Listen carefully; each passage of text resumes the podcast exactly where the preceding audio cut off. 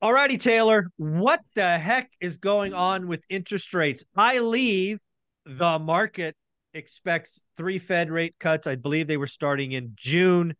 Now we talk to each other after seemingly only three weeks, and I'm hearing about six rate cuts. I'm hearing about March, possibly February. We got Bill Ackman talking about Q1.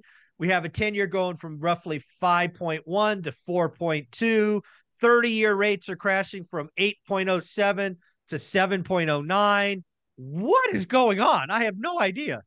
My, my mind is currently blown. Stop dropping these knowledge bombs on me because uh, no, you're 100% right. The world has been turned on its head in the last three weeks since our last conversation. And uh, interest rates have been leading the charge, to say the least. So it's uh it's been a wild market. The movement in bonds has been just historic and all right. So it really has been historic. That's not an overused word there. Um, we look back to again, I guess it was probably four or five weeks ago. Uh, you had a 10 year treasury north of 5%, and it's back down at four and a quarter, four two right now. That is a magnificent movement. So help me understand what I missed the last three weeks. As, as the audience knows, I was on a river cruise having a good time.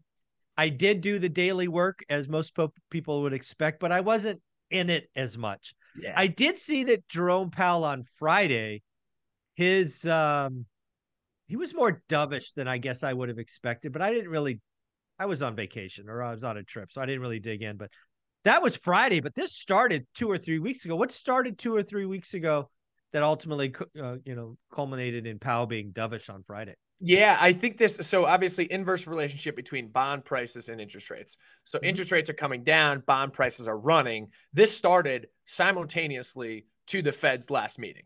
So that's right. been the time okay. frame that we're looking at, where the market was shocked by Jerome Powell's tenor in the meeting. And admittedly, we talked last time before you left. This had started.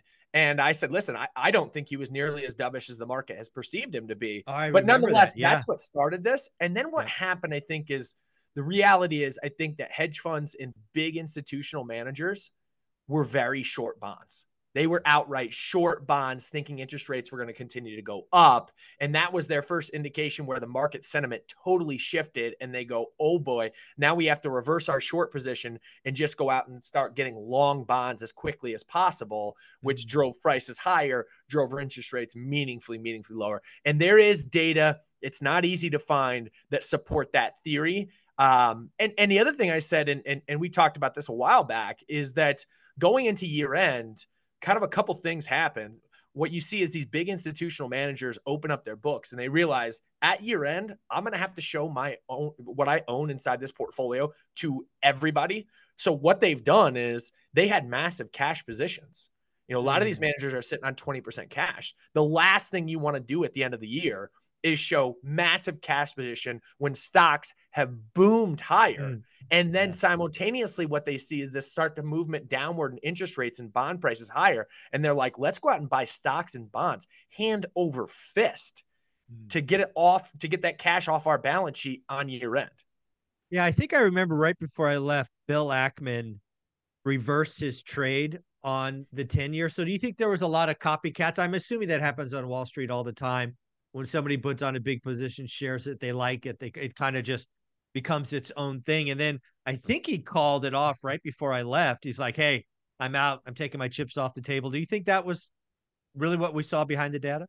I think there was something to that, no doubt about it. You say a big named face like that coming out and saying, "Listen, I was very short hmm. bonds and now I'm flipping yeah. that position and I'm gonna actually get long bonds. So yeah, I think that uh, I don't know that that was the catalyst that drove the whole thing, but if you start to see pi- people pile on, it's a it's a sentiment momentum game, and you can't be on the other side of it as bond prices rip higher yields mm-hmm. come screaming down. People are like, hey, I was in the wrong direction on this trade. I'm going to flip that trade really quickly and not right. just not get beaten up, but participate in this massive bond rally that we've had. You see, you know, the bond aggregate. So not just looking at treasuries, but the broad investment aggregate. So the S&P 500 of bonds, which is the Bloomberg Barclays index, is up 6% since our last Fed meeting, which was just over a month ago. That is a massive, massive movement in bonds. That doesn't happen. That happens in stocks. That doesn't happen in bonds. Yeah. So looking at all of this, realizing that maybe it was a lot of people being short that will kind of help participate in the in the prices going lower and, and yields rising. Is it fair to say, as just a novice kind of viewer from the outside, that we may have seen peak 10 year rates for, I don't know, the next 12 months? Yeah. So I'm going to break my arm patting myself on the back right now. But you asked me where bond prices would be probably five or six weeks ago. And at the time, the 10 year was at like four seven, four eight. And I mm-hmm. said, listen, the trend right now is higher. And this is when Bill Ackman was short bonds. And I said, because five is such a pivotal point, I think we probably get to five, but I think rates come screaming back down. And I didn't know that I thought it was going to be this dramatic, but this was literally the conversation that we had. And this is playing yeah. out in spades. Um, I think that yes, for this cycle, it would be unlikely for us to get this massive pressure downwards and then mm. have them revert back to 5% unless unless unless obviously we get a really sour inflationary print and that leads the fed to say uh-oh this could be 1970s where we have this start stop type inflation. And that is Jerome Powell's absolute biggest fear. And I think Absolutely. rightfully so. That the 1970s is something that we had three recessions in the 1970s. We had three different Fed chairmen. Three of them got, or um, four, four total Fed chairmen. Three of them got fired. And the federal funds rate, because yeah. it wasn't prudently managed and we thought we had inflation under control several times, at the end, you know this. It went to 19% under Paul Volcker to control inflation. That is a scary, scary debacle. And you think about what culminated in that time frame to cause that to happen. And man, I'm not saying this is playing out, but the cards are, are looking very similar. So what we had was an oil embargo that caused the massive spike in inflation. And if you look back, we took as the United States took Israel's side in a conflict. Now it was a little bit of a broader Middle mm-hmm. Eastern conflict. And what we did was we took their side, and the Saudis said, We're not giving you guys oil. Mm-hmm. And so, right now, I mean, over the weekend, some crazy moves happened with pirates, you know, attacking commercial ships, disrupting supply chains.